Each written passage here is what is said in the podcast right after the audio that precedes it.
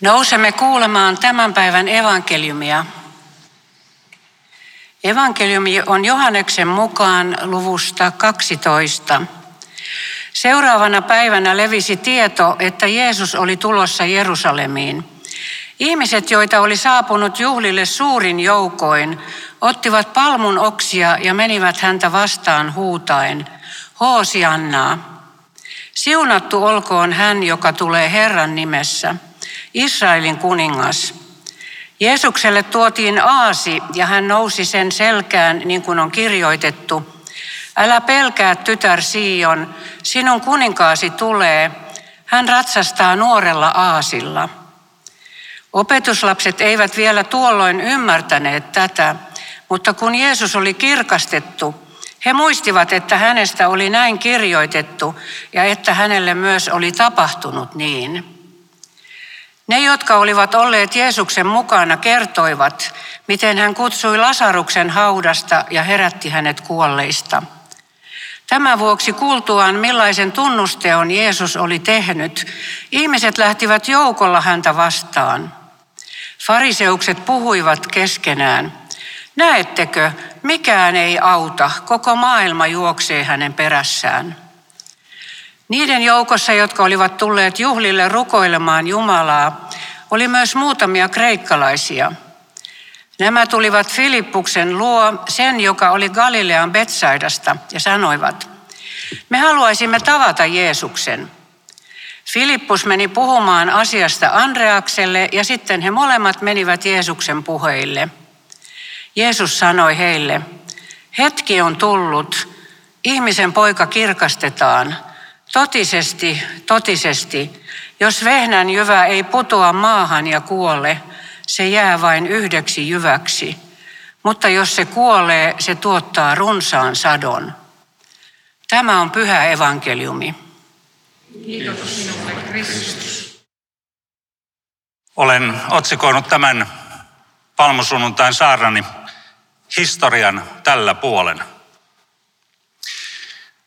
me tunnistamme omassa elämässämme tai maailman historiassa hetkiä, joissa, jotka ovat sillä lailla kokonaisvaltaisia, että joudumme ajattelemaan asiat uudeksi ja uudestaan. Puhutaan paradigman muutoksesta tai kokonaisvaltaisesta muutoksesta. Me ymmärrämme, että sen jälkeen asiat eivät enää ole samalla tavalla kuin ennen. Näkökulma muuttuu pysyvästi. Itselläni yksi tällainen kokemus varmaan ehkä monella muullakin, oli VTC-iskut 11.9.2001. Olin silloin töissä Finnaarin viestinnässä ja olimme saaneet nopeasti muutamassa minuutissa tiedon ensimmäisestä törmäyksestä. Kello oli silloin 16.45 Suomen aikaa. Meitä oli vielä porukkaa töissä ja me kokoonnuimme saapuvilla olevalla porukalla johtokunnan huoneeseen seuraamaan suoraa lähetystä kansainväliseltä TV-kanavalta. Katsoimme suorana lähetyksenä, kun toinen kone törmäsi toiseen torniin.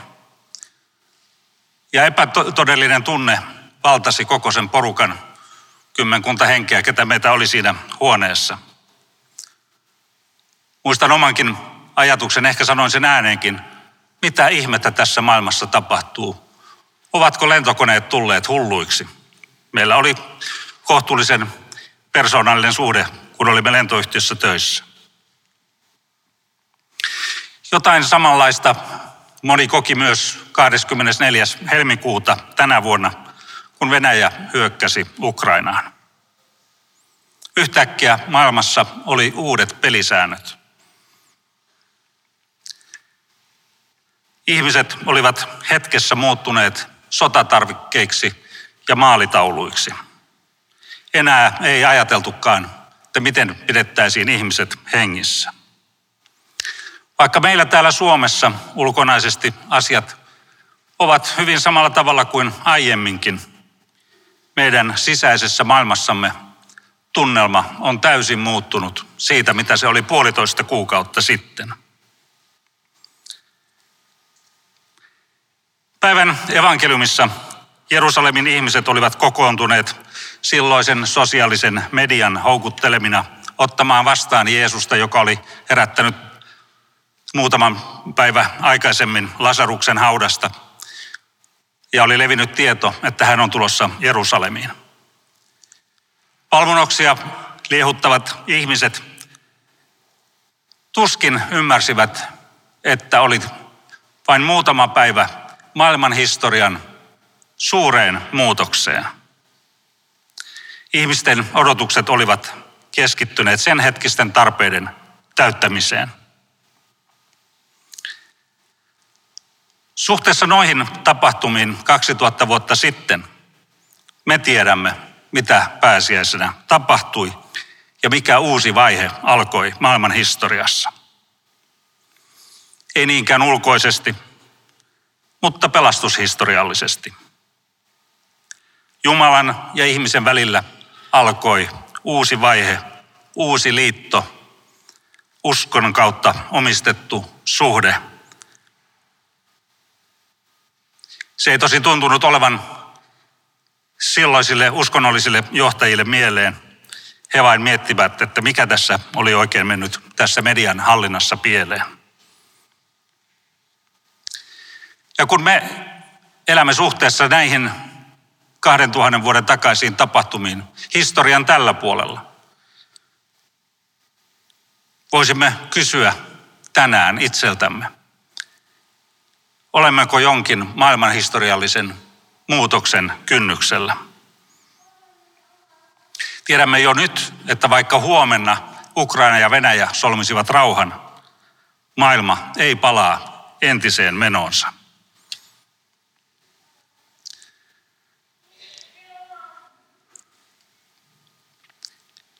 Me elämme historiassa myöskin sellaista kohtaa, että historia voi olla myöskin meidän edessämme.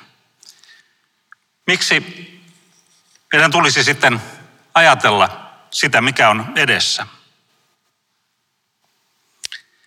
Ihmisinä me elämme kulloinkin käsillä olevaa hetkeä tulevaisuuden odotuksesta käsin – Kuvamme tulevaisuudesta vaikuttaa alitajuisiin ja tiedostettuihin valintoihin. Se vaikuttaa myös meidän henkisiin voimavaroihimme. Mikäli odotamme myönteistä tulevaisuutta, myönteisiä asioita, teemme suunnitelmiamme luottavaisina. Jos taas tulevaisuuden kuvamme on kielteinen, se synnyttää meissä pelkoa ja epävarmuutta. Me elämme Jeesuksen tulemisen odotuksessa niin kuin kristillinen kirkko on elänyt viimeiset 2000 vuotta. Meillä on asiasta ilmoitus, että Jeesus on saapumassa. Aivan niin kuin noilla tuon ajan uskonnollisilla johtajillakin, heillä oli profeettansa, he olivat odottaneet vuosisatoja, ehkä vuosituhansiakin sitä, että juutalaisten keskuuteen syntyy Messias. Tiedämmekö me sitä, mikä muutos on mahdollisesti tulossa? Ei tarvitse olla profeetta esittääkseen näitä kysymyksiä, jotka nousevat ajankohtaisina päivän tekstistä ja teksteistä. Antamamme vastaukset vaikuttavat siihen, millaisena näemme tulevaisuuden ja millaisin eväin me kohtaamme tulevaisuuden. Jeesuksen saapuessa Aasilla ihmiset huusivat Hoosianna, aivan kuten mekin äsken lauloimme Hoosiannaa. Tuon huudahduksen alkuperäinen merkitys, jota siitäkin on jo tässä tämän messun aikana puhuttu, on Herra auta, me rukoilemme, Herra auta. Kun se on ollut nimenomaan hallitsijalle osoitettu huuto, niin on ajateltu, että on jokin, että kun tuo hallitsija tulee, niin hän meitä auttaa. Ja se kertoo jotakin ihmisen asenteesta, että nyt tuossa tulee vapahtaja, auta meitä. Se on syvä rukous, että Jumala armahtaisi vapauttaisi ahdistuksesta ja kärsimyksestä. Se on pohjimmiltaan lapsen huuto isän puoleen. Törmään aika ajoin sellaisen ajatuksen, että lapsen usko olisi jotenkin vähäarvoisempi kuin meidän aikuisten usko. Mutta hyvät ystävät, ei muunlaista uskoa Jumalaan olekaan kuin lapsen usko. Me mielellämme paikkailemme lapsen uskoa järjellämme, jotta saisimme siitä ymmärrettävämmän ja jotta Jumala pärjäisi meidän heikon uskomme kohteena. Mutta samalla tulemme riisuneeksi uskosta sen olennaisen dynamiikan, sen jolla usko elämässämme ja maailmassa operoi. Helpompina aikoina järjen rakenteella tuntuukin pärjäävän. Mutta nyt, ystävät, me elämme maailmassa, jossa joudumme luottamaan Jumalan ratkaisuihin.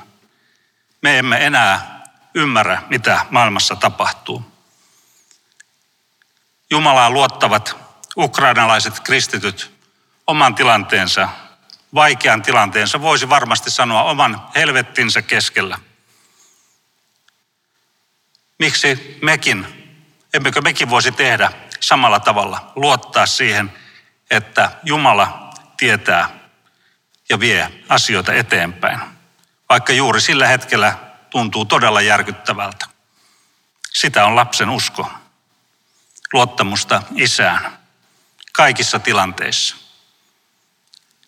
Tommi Helstein, joka on monesti tälläkin paikalla ollut puhumassa, on upeasti kuvannut sisäisen lapsen käsitteen aivan siinä hänen ensimmäisessä kirjassaan Virtahepo olohuoneessa. Luin itse sen silloin 90-luvun alussa ja Jumalasuhteeni muuttui sen seurauksena. Ymmärsin, minkä takia kristityistä puhutaan Jumalan lapsena. Tuossa kirjassaan Tommi kertoo, kuinka usko ja hengellisyys, luottamus ja elämän varaan heittäytyminen ovat juuri tuon sisäisen lapsen ominaisuuksia. Lapsi ominaisuuksia meissä jokaisessa, jos ne vain saavat olla olemassa. Niihin ominaisuuksiin kuuluvat myös herkkyys ja haavoittuvuus. Lapsen usko oli Abrahamin liikkeelle paneva voima.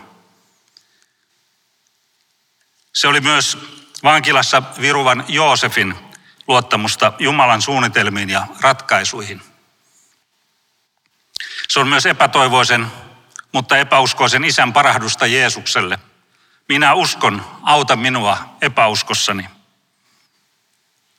Se on verenvuototautisen naisen ojennettu käsi koskettamaan Jeesuksen viittaa. Tai uskonsa hiipuvaa liekkiä kohenteleva Jairos saatuaan tiedon tyttärensä kuolemasta. Ja se on myös Iisakin uskoa hänen maatessaan polttopuiden päällä inhimillisesti katsoen täysin makaberissa asetelmassa.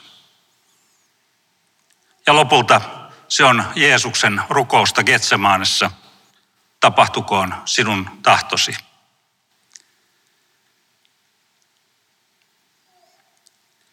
Me emme tiedä, minkä ajan kynnyksellä nyt olemme, minkä historian tällä puolella olemme tällä hetkellä. Mutta Jumala on antanut meille sanansa, jossa monenlaisten tarpeiden ja ahdistuksen keskellä loistaa lupauksen ja toivon sanoma. Niin kuin kuulimme Sakarian kirjasta, sotajouset hän lyö rikki, hän julistaa kansoille rauhaa. Kun uskon elämässä näkeminen muuttuu raskaaksi, on keskityttävä uskon vahvistamiseen. Uskohan on juuri sitä, että ojentaudutaan sitä kohti, mitä ei vielä nähdä. Meillä on lupaus Jeesuksen tulemisesta. Ei vain kerran kunniassaan ja kirkkaudessaan, vaan myös jokaiseen hetkeen, jonka keskellä me elämme. Itse olen omassa elämässäni joutunut yksinkertaistamaan uskoani. Olen todennut, että minun järjen päätelmäni eivät kykene tuottamaan kestäviä vastauksia. Kun otan uskon lahjan vastaan lapsen totuudellisuudella, luottamuksella ja sydämen yksinkertaisuudella, se kantaa meissä rohkeuden hedelmää. Toimintakykymme vahvistuu. Me voimme myös auttaa toisia, toisia ihmisiä selviämään heidän kysymystensä ja elämäntilanteidensa keskellä. Täysin riippumatta siitä, millä puolella historiaa juuri tällä hetkellä olemme.